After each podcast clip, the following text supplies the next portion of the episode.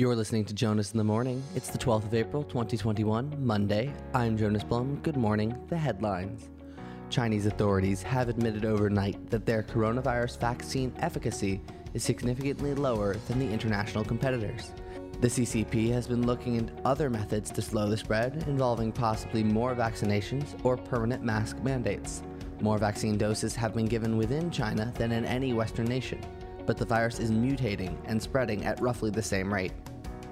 On the geopolitical front, Iranian officials have accused Israel of attacking one of their nuclear sites, established in the fallout of the JCPOA, which President pulled the US out of in 2017. The attack was entirely digital, with Iran blaming Israel's security and defense forces, Mossad, for causing a blackout over the weekend. Israel has not confirmed any attack and refused to comment on the matter, but Israeli journalists report a connection between the blackouts and Mossad.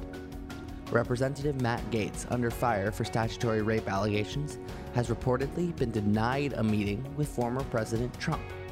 Prior to leaving office, the president sat down with Matt Gaetz, with the representative allegedly asking for a presidential pardon. The request was denied. Gaetz has been a vehement Trump supporter since the 2016 campaign, but came to prominence when he refused to certify the 2020 election results, claiming voter fraud and, quote, a silent coup, unquote. Gaetz has yet to comment on the matter. In a 60 Minutes interview last night, Federal Reserve Chair Jay Powell said that opening the economy too quickly would be a bad move and would lead to greater spread of coronavirus. He also stated that this rushed opening would stifle the economy even more, preventing a strong recovery. The Fed chair has not yet met with President Biden, per precedent.